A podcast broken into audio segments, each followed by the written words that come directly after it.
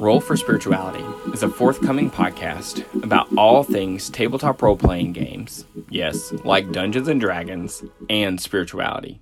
In this podcast, we will explore what spiritual discovery through role playing games looks like, and how games can deeply affect our understanding of self, God, and the world we live in.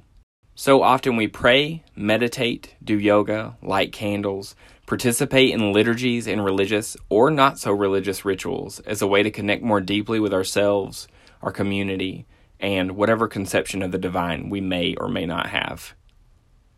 These practices help us take a long living look at the real by helping us slow down and reflect on the circumstances of our lives.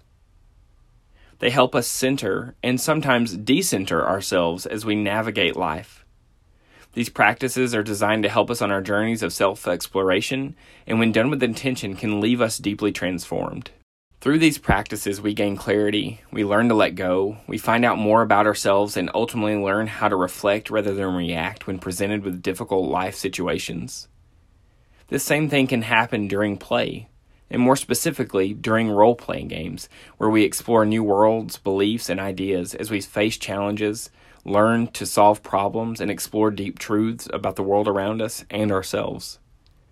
In role playing games, you take on new personas. You try out new beliefs, outlooks, and ideas in a safe and in transformative environment.